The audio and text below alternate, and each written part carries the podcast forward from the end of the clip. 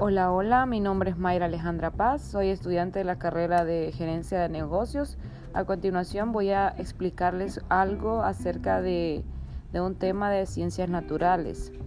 Primero, ¿verdad? Les voy a explicar lo que es un ciclo biogeoquímico. Estos ciclos biogeoquímicos son procesos naturales que reciclan elementos en diferentes formas químicas desde el medio ambiente hacia los organismos y luego a la inversa.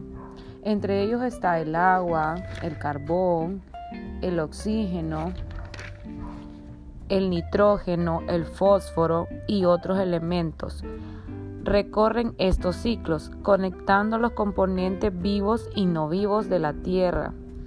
Su nombre, se dice que su nombre proviene de los prefijos griegos que significa la palabra bio significa vida y geo significa tierra.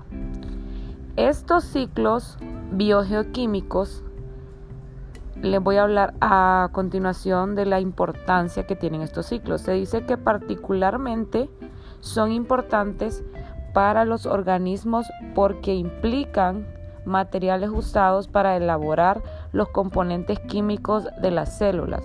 Sin estos ciclos los seres vivos se extinguirían. Es por eso que son importantes y es ahí donde radica y reside su importancia. Estos son necesarios para la vida de un organismo.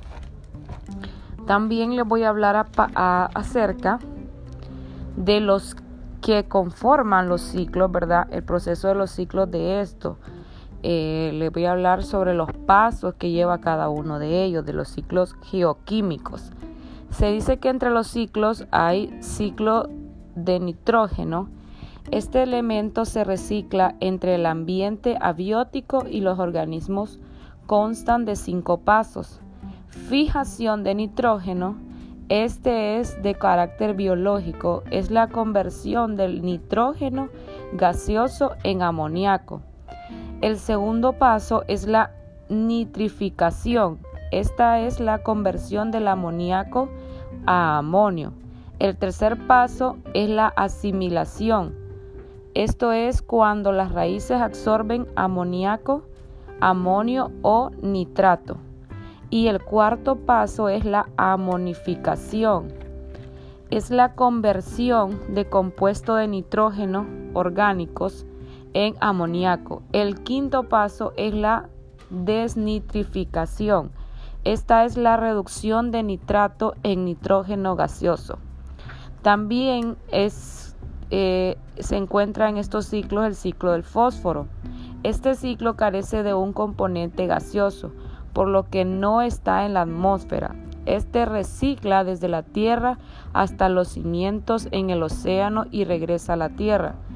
Se dice que las prácticas de desnudación de la tierra, como la, la tala forestal y la erupción de tierras agrícolas y residenciales, acelera la pérdida de fósforo del suelo hacia los cursos de la agua. También tenemos el ciclo del agua. El agua circula de manera continua del océano a la atmósfera a la tierra y de regreso al océano en forma de precipitación, o sea, por medio de lluvia, por medio de nieve o granizo. El agua se evapora de la superficie del océano y del suelo.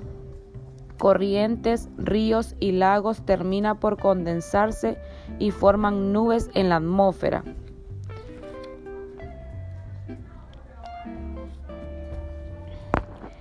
Estos eh, es un poco acerca de lo que nos tocó, ¿verdad?, exponer acerca de los ciclos biogeoquímicos, eh, que como les decía, tenemos el ciclo del carbono, el ciclo del nitrógeno, el ciclo del fósforo y el ciclo del agua. Para mi punto de vista, eh, todos estos, ¿verdad?, son importantes para la vida de, de, un organismo, ¿verdad? Pero el más importante para mi punto de vista es el agua, porque como dicen, ¿verdad?, que el agua es la fuente más poderosa para dar vida. Buenas noches.